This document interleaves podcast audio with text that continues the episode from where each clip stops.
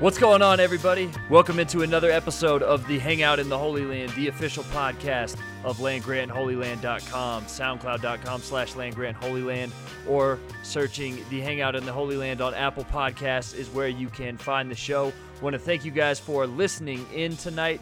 My name is Colton Denning, and I am your host. And man, we have a lot of stuff to talk about about the Ohio State Buckeyes and Ohio State football. And so to do that on tonight's show, I am joined by my usual co host, Patrick Mayhorn. Patrick, I hope you haven't gotten left out of anything recently because the Ohio State Buckeyes did today. yeah, I um, I recently got left out of the uh, the Patrick playoffs. It was it was a disappointment, but uh, it, it, was a good season, and uh, I'm very proud of myself, and just just looking forward to the to the next game and whatever the future holds. yeah, we also got left out of the podcast playoffs yeah. on this show, so we know how you feel, Ohio State. Man. But um, we, we got a ton to talk about on tonight's podcast, and we're going to talk about the Big Ten Championship, what happened, recap the game, give our thoughts on Ohio State's 27 to 21 victory last night over the Wisconsin Badgers in Indianapolis. Ohio State wins their first Big Ten title since 2014. But to kick off the show, uh, the the biggest story is the college football playoff in Ohio State landing just outside of the top four. The committee goes with Alabama for that number four spot, and Ohio State ends up at five. There was a huge debate on Twitter after the game last night, a lot of talk this morning, and then the selection show today, and Alabama gets in at four. Um, I, I guess the the easiest question to ask is, what do you think about the committee putting Ohio State? in that fifth spot. Are you upset that they got left out of the playoff? What What do you make of that decision? I'm not sure how popular of a decision this is among Buckeye fans, but honestly, I think it's fine. I mean, um, I know I, I know you agree that you know it's kind of it is what it is, and I, I think that that's kind of a general sentiment that I have seen. I, I'm not sure how widely accepted that is, as I said, but I mean, Ohio State lost two games, and both of them were blowouts, and one of them was to a really bad Iowa team that they absolutely had no business losing by 30 points to. And, you know, you generally can't do that and still expect to compete for a national title. And um, do I think Ohio, do I think Alabama was deserving in that fourth spot? No, probably not. But Ohio State certainly wasn't either. And you know, the, with the way that this system is set up, UCF had no chance at actually getting in, despite being undefeated. Who is that's the team I probably would have you know had be in the playoff. But I think five is fine. I think five is probably about right for what this team is. Um, I think this team's ceiling is significantly higher than five. I think that this team's ceiling is a championship championship, but we just we didn't see that team show up enough, um, especially against good teams. And uh, I, I, think that the, the committee's decision is is justified and understandable. As you referenced uh, to to start that, if you're really upset about Ohio State not making the playoff, this podcast episode may uh, may not be the one for you because Patrick and I aren't going to uh, to cape for Ohio State on this episode and, and, talk about it being a travesty that they missed out on the playoffs. I, I think a couple things uh, about this in the committee's decision. And, and first of all, I, I think that the argument for Alabama getting in over them is ridiculously flawed because Auburn is really the only top level team they played all season. I'm not even sure if Auburn's good. Yeah, and we're not even sure if Auburn is that type of caliber team after we saw what Georgia did to them in the SEC title game last night, and Alabama got demolished by them. And they can say that they played a top level Florida State team at the beginning of the season, and Deondre Francois was still healthy all they want. But Florida State went six and six, and the only reason they even went six and six was because they got to reschedule that game against Louisiana Monroe. So, so I think that the argument that oh Alabama's unequivocally a better team than Ohio State is flawed and quite frankly just untrue. So you know that that's whatever. But to your point as well, I think that the main reason Ohio State got left out of the playoff was their own inconsistency, and people can uh, bring up conspiracy theories that well the committee didn't want to pit them up against Clemson again last year after what happened in the playoff. I, I think that's bullshit. Personally, yeah. I don't think that that factored into any of this.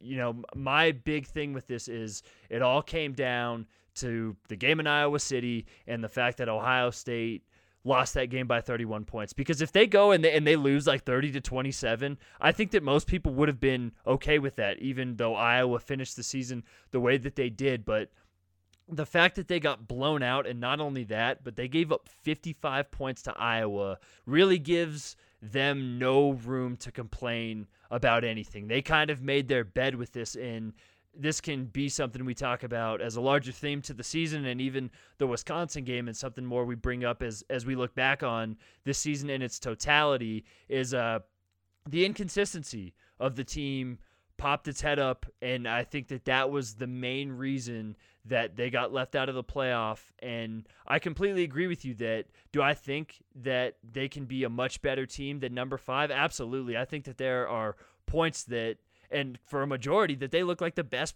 team in the country this season. And the S&P numbers reflect that and a couple of other advanced statistics I think reflect that. But just consistency overall they only have themselves to blame for missing out on the playoffs. So I think that some fan base was going to be really upset whether it was Ohio State or Alabama that got left out. I think either would have been justified, and Ohio State just just came up short. And um, I, I, don't think that it's necessarily undeserving. It's unfortunate that we won't get to see them in the playoff, but uh, I, I think, like I've said, that's really their own doing that they didn't make it. Yeah, and something I was thinking about just kind of earlier today, reflecting on the season, thinking about different games that you know could have gone a different way, things like that. and a game that kind of stuck in my head was, um, do you think that there would have been a, a different result in the playoff, maybe Ohio State getting in rather than being left out, had um, Iowa held on and beaten Penn State and Penn State hadn't lost to Michigan State?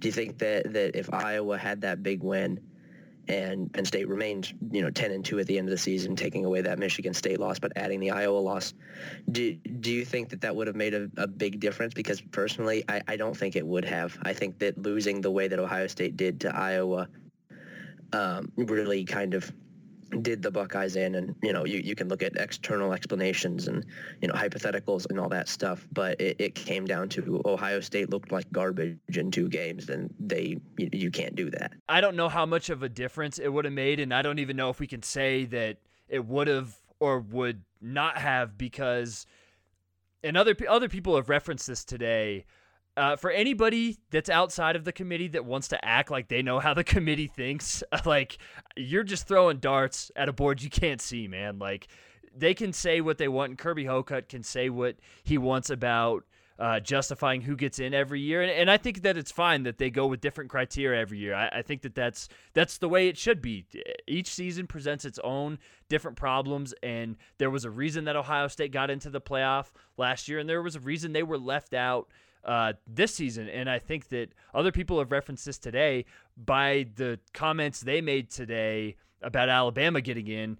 Retroactively, you look back at that 2015 Ohio State team; they got fucked out of the playoff based off of all of the uh, all the statements that they made today about Alabama making it. So I, I think it goes to show that the criteria really uh, isn't stable year to year with what the committee wants to do. So I don't know if that would have made a huge difference. And something that probably irked me the most about the talk about Ohio State after winning last night's game that I, I don't think was fair, and I don't know how much this was reflected by the committee, is um people acted like Wisconsin just isn't good at all. And I, I don't think that that's fair. I don't know if Wisconsin was the fourth best team in the country coming into it. I don't think they were, but they were at the very least one of the best defenses in the country. And to just kind of disregard Ohio State beating them, I think is absolutely crazy because they beat a really good Wisconsin team, something that nobody else had done, even when you look at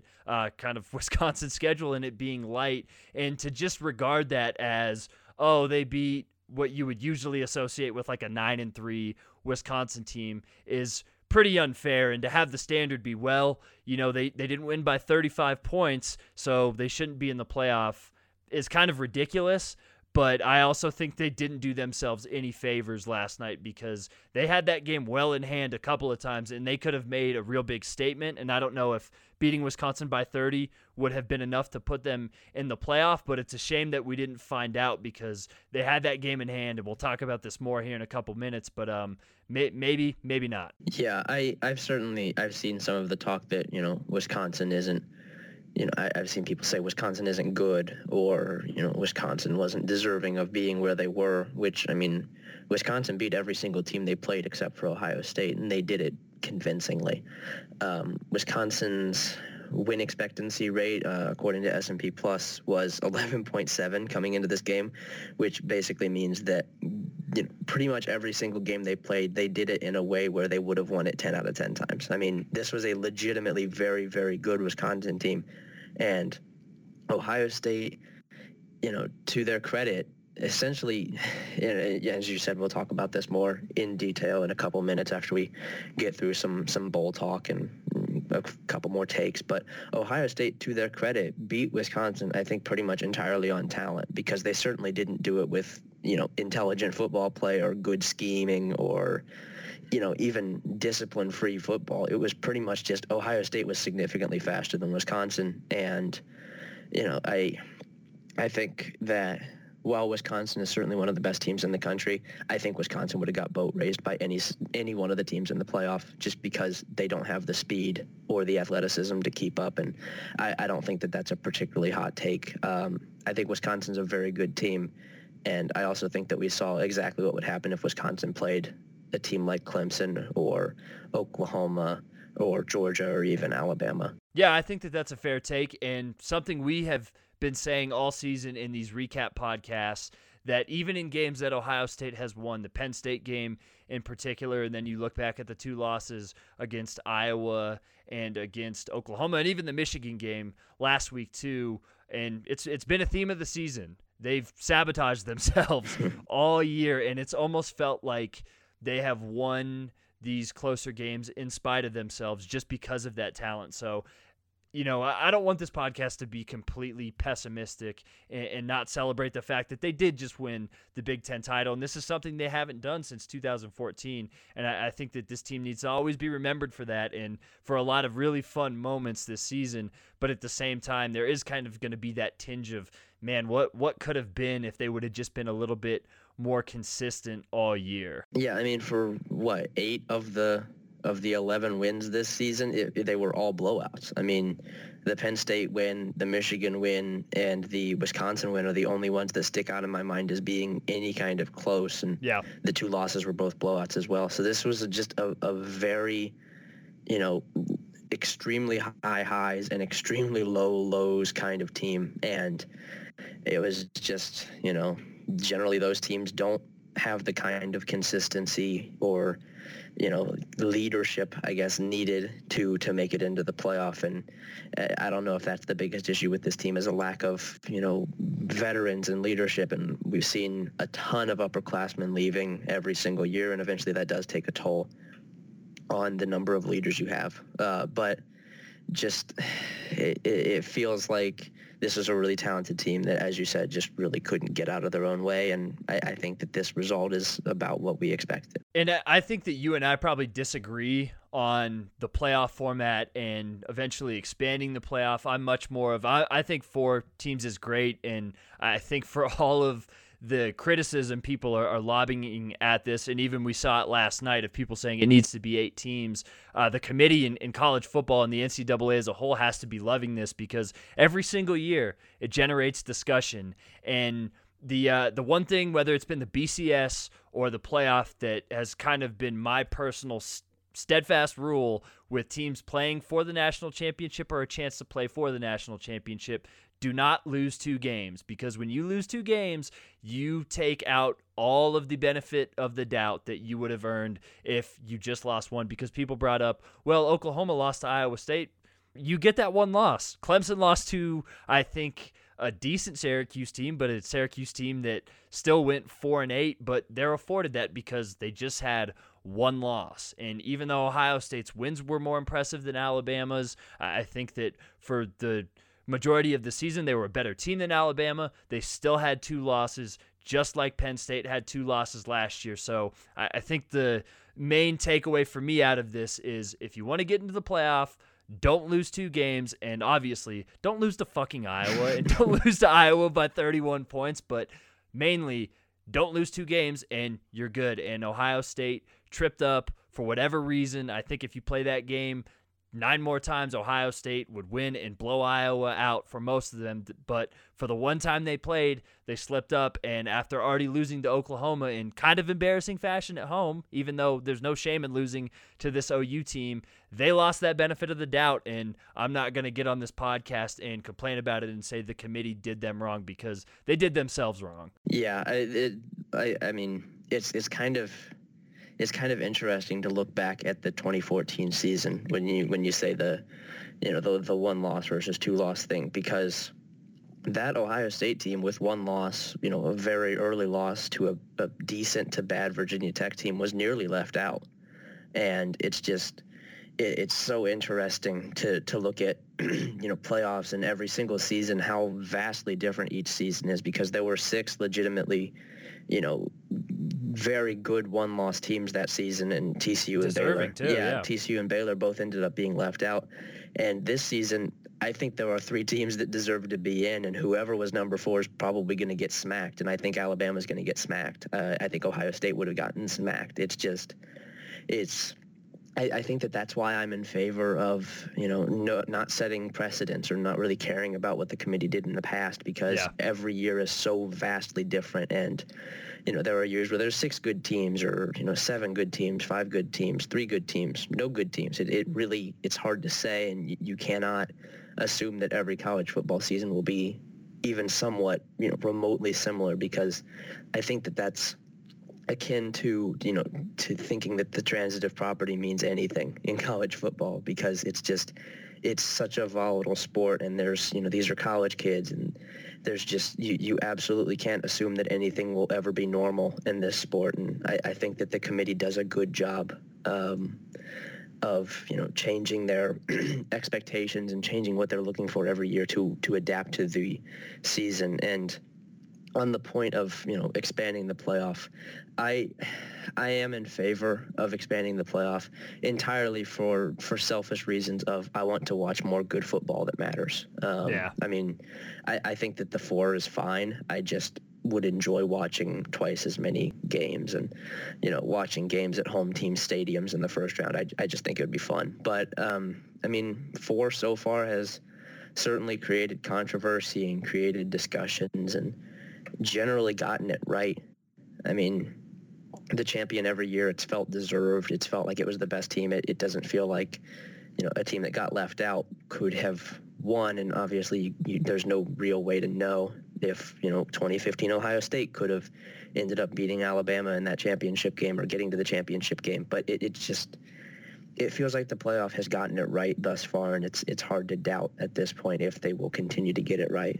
So instead of watching Ohio State on New Year's Eve, we'll be watching them on December 29th in the Cotton Bowl as they take on another two loss conference champion, the USC Trojans, in the Cotton Bowl. What uh what are your initial reads on this game? You excited for Ohio State to play USC? What uh what do you think about this one? Um, well, first thing is I wish that this was in the Rose Bowl and in Pasadena. Yes, and yes. It's it's always it's kind of a bummer that that's you know a, a playoff game and that'll be Oklahoma Georgia instead because you know just just watching Ohio State USC 4:30 on you know on New Year's Day and in the, the, Rose Bowl, yeah. yeah, all the stuff that comes with the Rose Bowl would be really fun. But I mean, this is a good matchup. This is a really good matchup. Um, I, I'm not entirely sure if Ohio State will be able to do much of anything to stop USC's passing attack or Ronald Jones because that offense is really good. But you know, on the other side, USC's defense is not particularly solid, and I, I think that this is a really good matchup, and it should be a really good game. I don't think either team has a has a super large edge. I don't think that there's a line out yet, but I would imagine it's it'll be minus one or minus two either way. I, I'm looking forward to this one. It should be a lot of fun. The earliest I saw today was Ohio State favored by six. surprisingly, yeah, like Las, Ve- Las no. Vegas loves them some Ohio State this year, man. Like come hell or high water, Las Vegas is favoring Ohio State. But um, I, am excited for this one. I, I had a really bad taste in my mouth after the 2008 and 2009 games, especially that game. Ohio State lost at home to USC that they should have won. So I'm excited to see them play USC again, even if that you know doesn't mean they can exact revenge for the 09 team. Just seeing them play USC uh, again, and since there's so many people who rep USC out here in Colorado, just being able to stick it to those people, I think for me selfishly would be nice. But you have two blue blood programs playing in a, in a big game, and as we've seen around the country in, in years past with some of these uh, non-playoff or non-BCS title games between two top talented teams. This one may come down to who's just interested more because you're going to have a lot of guys on both sides that have NFL futures not only in a couple of seasons, but guys that are going to be getting ready for the NFL draft here in like a month. And if those guys are a little bit out of it, I think you'll see that. And I, I like to see that Chris Worley today came out and was like, no, like, I don't think we're going to have anybody sit out the bowl. Like, we're, we're ready to go. We want to win this one. And I hope all those dudes stay healthy. But um, it's good to see that at least for now they appear pretty locked in. So you know that that's a big part of games like these is just how much does one team want to be there. But I, I think if this team is focused and interested in closing things out the right way for the senior class and for JT Barrett and the kids that are going to be going early to the NFL draft. It should be a, a, lot of fun. Like you referenced, I hope that Ohio State watches USC's screen game because they have about a month to do that and wisconsin as we saw yesterday was able to exploit that with their tight ends and fullbacks so i, think that usc is a really good matchup for them and uh, it should be a fun game boy let's let's hope ohio state scores some points that's that's all i want for real. score score more than zero points and i will be pleased um, yeah it should be it should be a fun game. I'm looking forward to it. Um, let's let's shift gears a little bit. Let's talk about Wisconsin. Um, this this game was really kind of it, it was it, it, felt like I had whiplash for much of this game because Ohio State came out so strong kind of. Like it felt like we saw both versions of Ohio State in the first quarter and you know in this game as a whole. It you know the, we, we saw the good offense. We saw a massive Terry McLaurin pat, you know, touchdown pass 84 yards I think. Um, and we saw a big Parris Campbell touchdown reception as well, where it was his only reception of the day, and he, he pretty much made the whole play. It was just a screen pass. But we also saw a really bad interception and some really dumb play calls and, you know, not giving the ball to J.K. Dobbins or, you know, giving the ball too much to Mike Weber or running it with a quarterback whose meniscus was just – you know, injured recently and had surgery on. And it's just, we, we saw that and we saw the questions, but we also saw really explosive offensive performance in the first quarter and really in the first half. And it just completely went away in the second half. And this was, this is a really interesting game, at least in, in my mind. It was, it wasn't great football, but it was, it was interesting to see. As we discussed earlier about their inconsistencies, for me, this game was pretty much their whole season in a nutshell. In that first quarter, explosive plays, the two long touchdown passes, the interception by Barrett inside their their red zone, some questionable play calls, uh, some missed opportunities, and but there were times where they just looked completely dominant on both sides of the ball. The defense made plays when they have to. The Denzel Ward interception, they were able to get off the field. I think Wisconsin was only one of five on third downs in the first half, but they just weren't really able to put the game out of reach. And, and, to me, this just felt like their whole season in a nutshell, especially in the first half, because they were up 21 to 10 in that, that last drive of the first half. Barrett missed on two what would have been likely touchdown passes one to KJ Hill on a third and one, and then one uh, to Johnny Dixon over the middle with about 20 seconds left before they settled with a field goal. And the special teams problems seemed to pop up like once big time each game and they had the kick blocked at the end of the half that would have made it 24 to 10 so it just felt like especially after that first half that they dominated but they were just letting wisconsin hang around as we saw for the penn state game as we saw with the michigan game at points even though they came back in both of those games. But just those inconsistencies they, they popped up again even though that they looked dominant for stretches of the game yeah, and you you mentioned the drive. I want to say it was late in the in the first half. uh, that that ended in a in a field goal. Um, I think it was the one with the field goal blocked. Um, 14 plays, 49 yards, three minutes, 42 seconds, and that drive I, I think was the one where there was three or four wide open deep balls. I mean, just absolutely yep. wide open. I think there was a drop. I think Johnny Dixon had a drop, but it, there were three just completely missed, you know, overthrown or thrown completely inaccurately deep balls that would have been touchdowns and it, it, felt like that happened quite a bit in this game that there were you know just missed opportunities missed chances to to score and to you know to, to put the game away. I mean ohio state was up 21-7 at this point. It could have been 28-7 going into the the half. I think that's correct. Um, but just it, it, it felt like ohio state could not get out of their own way. And we've seen it so much. And the I mean, the three touchdown drives, I'm looking at the, the drive chart, four plays, four plays, three plays. Just, you know, big plays were pretty much all Ohio State had offensively. And that's, I mean, better than, than what we saw last season where there were no big plays at all. And the only time Ohio State scored was with these grinding, awful drives. But I mean, it's just the inconsistency, the inability to pass, the really odd play calls, it's it it's you know it, it kind of starts to wear on you, and I I hope that Ohio State opens up the playbook against USC a little bit and lets JT Barrett throw the ball, or JT Barrett lets JT Barrett throw the ball because I'm really sick of watching the read option and watching quarterback draws on third and four. It's just it, it, it's tiring. Explosive plays were basically the story of the game offensively for him because the uh, McLaurin 84 yard touchdown, the Campbell 57 yard touchdown, J.K. Dobbins 77 yard run, and then Dobbins 53 yard run in the second half were basically more than half of their offense because outside of those plays, Ohio State ran 62 plays for 178 yards for 2.9 yards per play for the rest of the game. That's shout out to Chad Peltier, our, our stats guy here at Land Grant Holy Land. You can check out his column recapping the game and some of the advanced stats from that. So there really wasn't any of the efficiency that we've come to expect from this offense, and they've been more explosive than last year, but pretty much they were that's really all they were. Yesterday last night was just explosive with those four plays and a couple of other you know 10 8 7 yard runs and then just kind of trying to grind it out on the ground and then maybe some short passes sprinkled in here or there. We saw a lot of bubble screens but explosive plays basically saved the day for the offense. But on the subject of JT Barrett um, this, this is interesting, and the conversation with him after these games always is it's different every week. well, and especially when they win like this, and this is something that I put on Twitter on the Land Grant account after the game is. I think that it's fair to say, it's definitely fair to say that JT Barrett did not play well. No. He was, yeah. what, 12 of 26 passing the ball for, I'm pulling it up right now, 211 yeah. yards, two touchdowns, two interceptions, which we'll get to. Both of them were oh, terrible. They were really so bad. bad.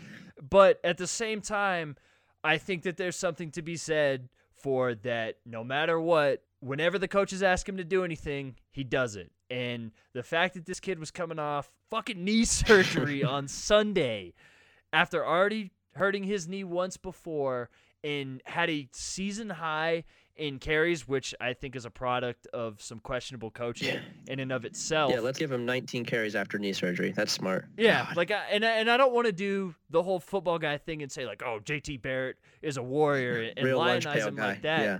That is something that's very admirable, and uh, even if you're a JT Barrett hater, the the fact that he's the guy that this team and this coaching staff counts on, whether that's right or wrong, is and he always steps up to the plate and does it. I, I think goes to show what type of leader he is, what he's meant to the program, what he's meant to Urban Meyer and the coaching staff, and that um he'll, he'll always be there when they need to play. And sometimes he doesn't make it, but we saw last night and we've seen throughout his whole career for the most part he does, even if it, the uh, the whole process of it may be frustrating at times, but I think there is something to say for him gutting out that game like he did last night. Yeah, and this certainly I would not consider this to be a good performance from JT Barrett, but I also no, not no, at all. I also will not I I can't blame him for you know, having, you know, is for struggling a bit to, to be consistent, especially running, uh, but throwing and just being in rhythm in general. I really can't blame him for that because he just had surgery,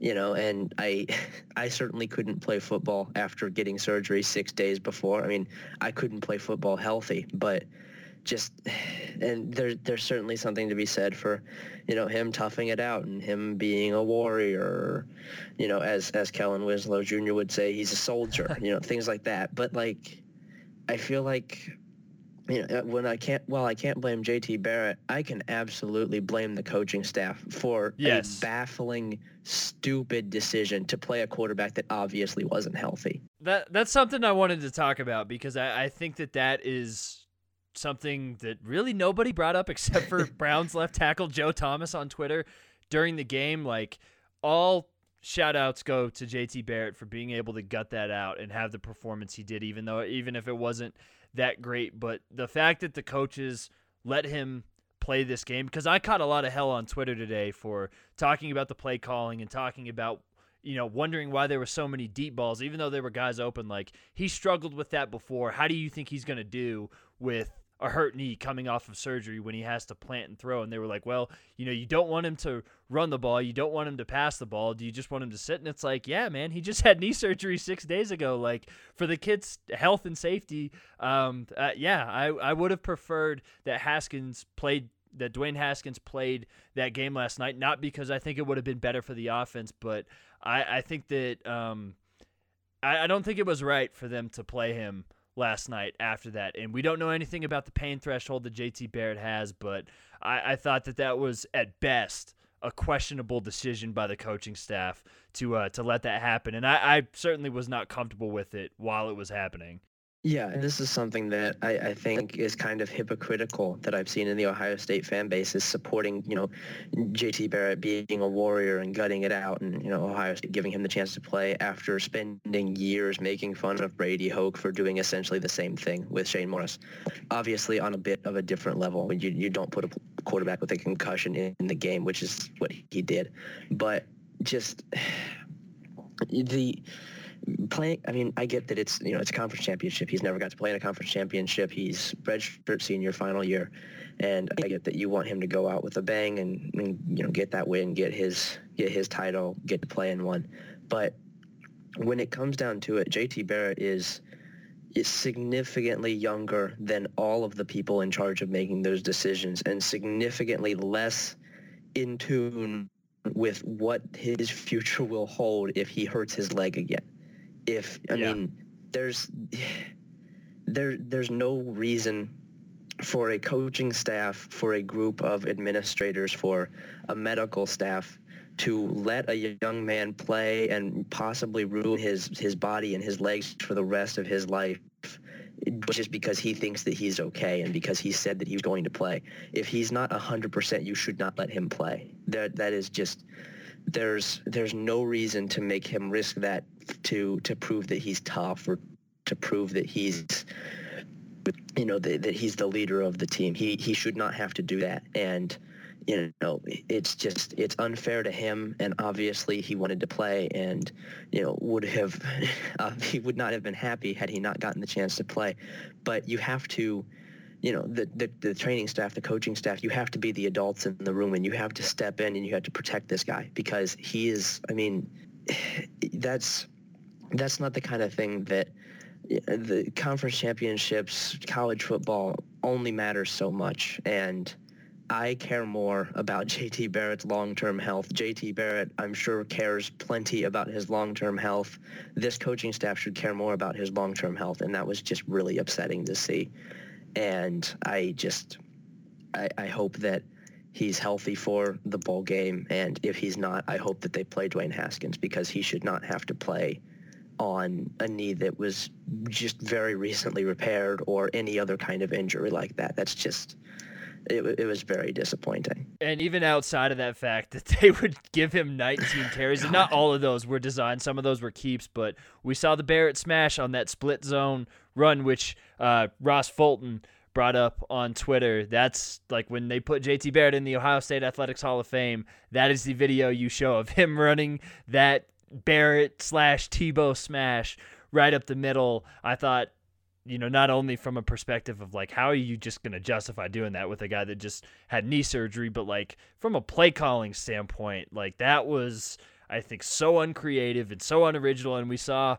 um, we'll, we'll get to this when we talk about the second half of the game a little bit more. That fourth down call at the uh, when they kicked that final field goal, like man, JT Barrett really bailed them out there. But moving on to some positive stuff before we talk about how the game finished and some of the plays Ohio State made to win the Big Ten title. Uh, where they really controlled this game, in my mind, was along the trenches and on both sides of the ball. And uh, we haven't talked much about the offensive line this season. And that's probably a good thing. We've definitely talked about them less than we did in 2016, but I thought they did a really awesome job last night. They didn't allow a single sack. They kept their quarterback upright the whole game. They only allowed two tackles for loss. And this was a Wisconsin defense that came into the game number one rated defense in S&P Plus, number one in havoc rate, and Ohio State rushed for 238 yards and gave JT Barrett time pretty much all night to sit back in the pocket and at least attempt to make some plays there. So I, I thought that those guys were, were pretty awesome last night. Yeah, the, the offensive line has been really good all season. Isaiah Prince has been great um, you know, Jamarco Jones, Billy Price, all those guys, they've really impressed me. I, I have not had very many complaints at all about the offensive line. and the offensive line is, I think, probably the least of Ohio State's concerns offensively outside of, you know, maybe the running backs corps. Um, it's just they, you know, they dominated the, the line of scrimmage as they've done in pretty much every game and they, you know, as they said, uh, as you said, they gave JT time. They opened up holes for J.K. Dobbins to run, and they they played a really good game. And I think on the other side of the ball, uh, the line of scrimmage, Ohio State won, you know, as well. I think that Ohio State's defensive line was very good.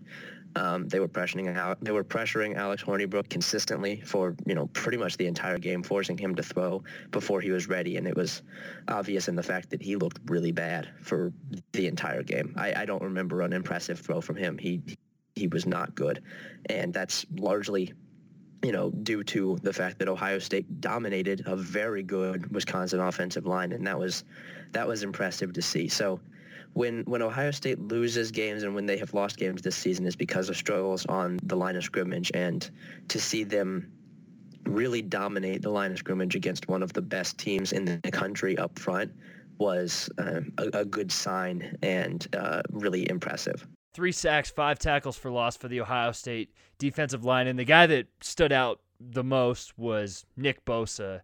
And I, have referenced it on this podcast before, but I'm going to say it again when he first popped up on the recruiting radar and then signed with Ohio State. I remember seeing a few people talk about, "Oh, he he might be just as good, if not better, than his brother." And I thought like, "Come on, get get out of here. There's no way because uh, Joey Bosa is probably the best defensive player I can remember seeing personally for me ever at Ohio State, especially on the defensive line, and that's saying something. And Nick Bosa, man, is just he's an dominant. absolute yeah. monster.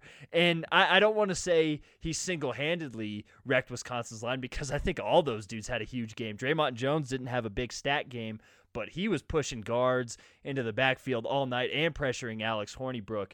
But man, Nick Bosa was just on a whole other level. And uh, Joey was able to repeat as Big Ten Defensive Lineman of the Year in 2014 and 2015, and I think that Nick Bosa is well on his way to doing the same and being a top five pick, just like Joey. Yeah, it was, it was a great performance from the from the defensive line. Um, looking around in the uh, speaking of the, the defensive front seven, uh, Jerome Baker, holy shit, 16 tackles. It's, it's about time, man. Solo, one sack, two. We've been waiting. Loss. Where did this come from? He looked. I mean, there was there was one. I think he had one blown coverage on a third down. He he let a. I think it was a fullback slip away on a reroute, which is, you know, Wisconsin will do that to you. Uh, but he looked he looked great. He he didn't take those stupid pursuit angles that he's kind of gotten used to taking. He attacked the ball carrier. He, I mean, he looked like Jerome Baker. He looked like the Jerome Baker that we, you know, we, we came to know last year and the Jerome Baker we expected. And, and, you know, he had an excellent game. Tuf Borland, I think, had a very good game. He, he struggled early with Wisconsin's tight ends and fullbacks and the very dumb offense that they run. But he, you know, seven tackles, six solo. Uh, I thought he played well. Chris Worley, I thought looked good. He, uh, he hurried the quarterback. He had five tackles, three solo. I, I mean, the linebackers, to their credit, they they played well against a team that I really thought would take advantage of bad linebacker play. So, uh, you know, good job by Jerome Baker, Tuf Borland, and, and Chris Worley. They really surprised me. Yeah, I thought that those guys played well. Definitely, uh, still had some issues in the linebacker corps, like you mentioned with uh, the passing game and the screen game. Wisconsin went heavy on the tight end and fullback play, and those guys had like I think 130 combined receiving yards, so it still worked. But um,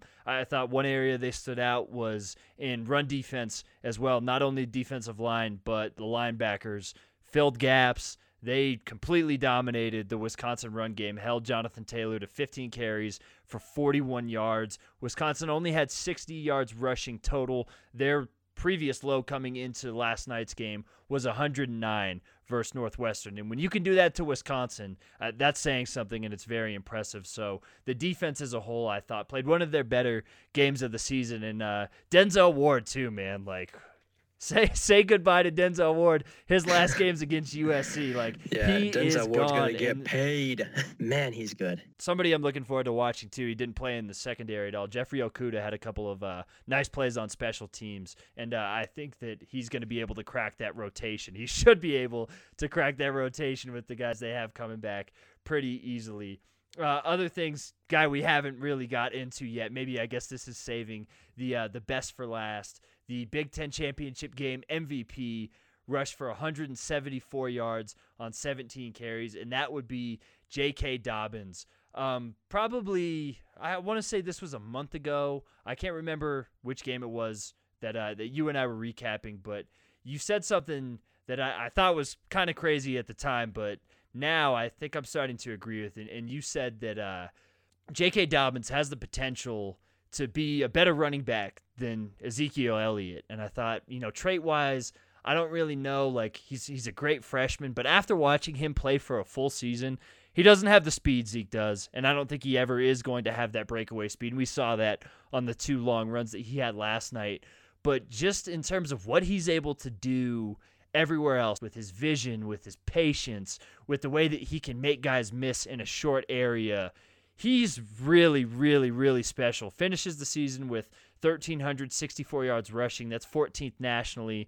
And this is a guy that I think the coaching staff pretty much neglected for parts of the season. And the fact that he was able to do that and do the damage that he did in last night's game, I, I just can't really say how how much I'm impressed with what type of running back he is as a true freshman. Yeah, J.K. Dobbins, I, I believe set the the the Ohio State you know rushing yeah. yards record as a freshman. I, think he might have done that last week, but they, I know they showed a graphic of the the freshman or the the running backs that he was in company with. Um, and it was like Ezekiel Elliott or not Ezekiel Elliott. It was like Eddie George. Um, I think Archie Griffin may have been on there. It was it was Robert just, Smith and yeah Clarett. Robert Smith Clarett. Yeah, Clarett of course is the one that always comes to mind. The freshman that that you know, kind of is synonymous with being a dominant freshman running back. And I think J.K. Dobbins is better than all of those guys were as freshmen. Um, I, I don't think that there's really much question about that.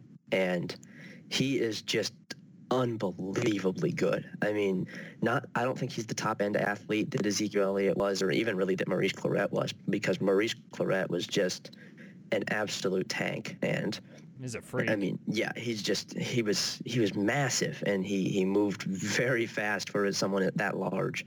But J.K. Dobbins, his his running back instincts, his ability to to juke, to make guys miss, his vision, patience, he has. I mean, I don't think that I don't think that I would question at all if J.K. Dobbins could succeed in the NFL next season. I, I, think that he would absolutely have success in the NFL next season at 19 or 20 years old. I mean, he he doesn't have the the athletic high end, like I said, but he is as talented a running back as I, has, have, I have seen at Ohio State, just in terms of pure skill, technical skill, and you know running back traits that come from from practice and from you know time playing the position. He is as natural of a running back as i have ever seen and i'm so excited to watch him for two more seasons and i just i hope ohio state doesn't waste him because he is unbelievably talented and he he showed it on the biggest stage ohio state's played in this season. You know 17 carries 174 yards and you know, two of those obviously came off, or a lot of those yards came off the two big runs, 77 and I want to say 53. But he's just, he's outstanding, and he's he's so much fun to watch, and he did it against a really good defense, and I, I think that he will continue to dominate for the next two seasons, and that's that's really exciting. And it's the little things that make him so special. He just does everything well, and if you go back and uh, watch that last drive before I think it was before halftime on the fourth and short call, the fourth and one, they ran the speed option for whatever reason. And Kill the speed that, option. That has, that has not worked in a number of years for Ohio State. And it didn't work later in the game when they were trying to close out the game either. But that fourth and one, Dobbins got stopped either at the line or behind the line and was able to drive at least one Wisconsin linebacker like two yards upfield and just power forward for the first down. And that's a play that isn't going to go on a highlight reel at all, but uh, it's one that stood out to me as one that, like, man, a true freshman should not be able to make a play like this. Um, any other stuff that we missed? We, we didn't really talk about the second half and how that shook out, but there were a bunch of plays that I, I think go back to that theme of inconsistency and winning not solely but mostly because the talent was just better and a lot of sequences in this game that were really really puzzling and the one that stood out the most was we referenced earlier the JK the JT Barrett uh, that second interception that was Woof. Yeah, I mean, Marcus Baugh dude, come on. I know Urban Meyer was yelling at him on the sidelines after that for really not making much of an effort and it's just that both interceptions were just absolutely awful. And we've seen some bad interceptions this season and that's really uncharacteristic of of JT Barrett. There was the four in the Iowa game that were I mean I think each one was worse than the last which is impressive. But it just you know the the I, it feels like the two interceptions he just did not see the field fully. And that's that's rare for him. And I, I'm not I'm not entirely concerned about it. Obviously, there's only one game left of his career at Ohio State, so it's you know it's a little bit too late now to to try and fix that. But yeah, some some really bad mistakes in this game from Ohio State, and those those two interceptions were among the you know the worst of them. Um, real quick, I just got to give a shout out to our, our favorite Ohio State player, Drew Chrisman. 46, 46 yard average, uh, 55 yard long, two down inside the 20, two 50 plus yard punts on five attempts. He is not the most talented freshman on Ohio State's team, but he's the second best freshman on Ohio State's team right now. That dude is good. Yeah, no disagreement from me here. There, he, there was the one punt uh, before the half that either like got partially blocked or something weird happened with it, and I think they called the running into the kicker, but Borland had blocked whatever Wisconsin defender that was going after Chrisman into him, so maybe that was the reason it was a little bit short. But other than that, he was booming him the rest of the game, and as we saw with Cam Johnston in his four years, when you have a guy like that that can flip field for an offense that tends to sputter at times, you forget about how much that means. But uh, so much of Ohio State's success has been due to field position and being able to win those hidden yardage battles against their opponents to such high degree that it, it plays a massive factor in the game that I, I think that uh, going forward with Drew Chrisman, that's uh, that's definitely something to look out for. You never want to punt, but if you do, it's nice to have a good punter. And folks, Drew Chrisman is a damn good punter. Yeah, he's he's making Jim Tressel proud, but uh, I mean, we saw even in this game with, with, with Wisconsin, Ohio State was consistently, you know, playing out of their own 10, even their own five-yard line because, you know, their punter, Anthony Lotti yeah. or, or Lodi, I think it's Lotti, uh, he had, you know, five down inside the 20. He was very good, and that, that matters. We saw it in the in the Sugar Bowl against um, Alabama with J.K. Scott, who's somehow still there and still booming punts. Um, you know, that really does affect a game, and it's just – it's a little thing, but special teams have hurt Ohio State so much this year. It's it's really nice to have a consistent punter, and you know that that sounds kind of silly to say that that's a that's a big deal, but you know, yeah, shout out shout out Drew Chrisman. That's that's a good guy to have, and I, would certainly rather have a good punter than a bad punter, and that's you know that I think Drew Chrisman's a really good punter. So it, it's just little things like that matter a lot, and it's it's little things like that that separate good teams from great teams. The last thing that really I have to get to from this game was on that last uh, field goal drive for Ohio State that made it 27 to 21. They went 15 plays. 72 yards. They converted two third downs, plus the fourth down run from JT Barrett, and I want to talk about that fourth and one play because we we referenced the uh, the Barrett smash, and I, I, don't know how many times they ran it. It had to be at least like six or seven, at, at the very yeah. least. And Wisconsin, for some reason, was kind of like caught off guard by it for the first like two and a half quarters. They'll never see it but coming. for the last for the last four times they called it, like they were ready, and it was a struggle to get those yards. And like I don't know if you can call it even cojones or arrogance, but the fact that they called that on fourth and one, and I mean like for Barrett to make the play that he did because Wisconsin just blew up the middle. They basically those dudes just dove at the feet of Ohio State's offensive lineman and just tried to muck up everything in the middle to make Barrett go outside, and he did, and he was able to barely get that first down, and it felt like we had like three more spot as good calls. Spot was great last night. Like this, this keeps happening, but you know JT really saved the coach's bacon yesterday with that call because Wisconsin, who knows if they drive down, they're able to, they only need a field goal instead of a touchdown. But I, I don't know if the game turns out different, but I'm glad we didn't find out. But for them to call that on fourth and one, I think even just throwing aside the result, the process of that was uh, was pretty epically terrible. I think. Yeah, I mean, I hope next season the quarterback smash is gone. I'm sure it won't be because Urban Meyer refuses to take plays out of his playbook or change uh, the things that he does. so Tate Martell will be the starting quarterback or something stupid like that so that they can keep running it. But uh, yeah, I mean, for JT Barrett to make that play, it was it was shades of Braxton Miller essentially against Penn State, that absurd touchdown yeah. run.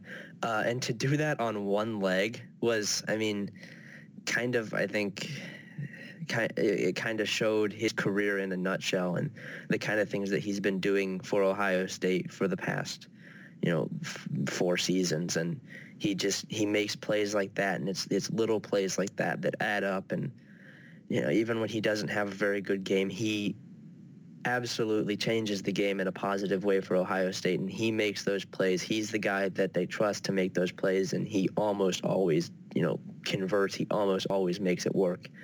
And I mean, you know, spot was great. The spot was extremely good, and uh, all spots are very good until proven otherwise. And it, it was just yet another very good spot, and yet another outstanding play in what has been an outstanding career for JT Barrett, even in a down game. Well said. Do you have anything else you want to hit from this game? I'm sure we missed a ton in this is like the most woe is me podcast for an 11 and 2 team yeah, ever. So I apologize everybody. Yeah. like you if if there are other fan bases that listen to this podcast, they're gonna be like, "Screw these guys!" Like they just won 11 games, won the conference championship, and it's just like, "Oh yeah, just another season." Yeah. So we don't mean to keep it pessimistic because at the end of the day, it when, when you win double digit games, you beat Michigan for the sixth time in a row. You're able to beat Penn State the way that they did, and you win a Big Ten title. This certainly, I, in my mind, is a successful season. I think there's always going to be that uh, that creeping in the back of your head, just like there was in 2015, of a little bit of what could have been. Probably not as much as there was for that team, but um, like you said earlier, the ceiling for this team could have been the best in the country, and so I think it's fair to always wonder uh, that you know when you when you look back on this team. But it's hard to be upset about an 11 and 2 Ohio State team that wins the Big Ten. Yeah, and um, just just real quick, shout out to the turf guy. Uh, that was one of the weirdest things I've ever seen uh, eh, during a football broadcast and unrelated to this game, but related to college football. Shout out to New Mexico State getting bowl eligible. Um, I believe they're in the Arizona Bowl. So first time in like 52 years. So shout out to the Aggies. Yeah, and the, great thing about this is even though the regular season and conference championship week is over, we are headed right into bowl season, and we're going to have a ton of content here on Land Grant Holy Land uh, coming up for the Cotton Bowl. We'll talk with our friends at Conquest Chronicles to preview the game from a USC perspective. So make sure to lock it in into landgrantholyland.com as bowl season rolls around. We also have uh, the early signing day period coming up here in what a couple, just a couple of weeks, just over two weeks. So um, even though the season's almost over and there's only one game left, there it's it's nonstop, man. It's always nonstop with Ohio State football, and we will have all that news covered on landgrantholyland.com. Follow us on Twitter at landgrant33. Patrick, where can they reach you? You can reach me at Patrick underscore Mayhorn, spelled how it sounds. Um, I spent the day kind of hoping for an 18 playoff, wishing for an 18 playoff, simulated an 18 playoff. So if that's something you're interested in, uh, feel free to follow me and then instantly unfollow me when you see any of my good tweets. but yeah, and, and follow me on Twitter at Dubsco. Uh, please don't send me and Patrick any sort of tweets about us bitching about Ohio State yeah, this I love those. Just tell us how much. Tell, tell us how much you love the podcast and how much you appreciate it. How how great work we've done this season. Even if you're lying, Call me pretty. Yeah, it. call me pretty on Twitter, please.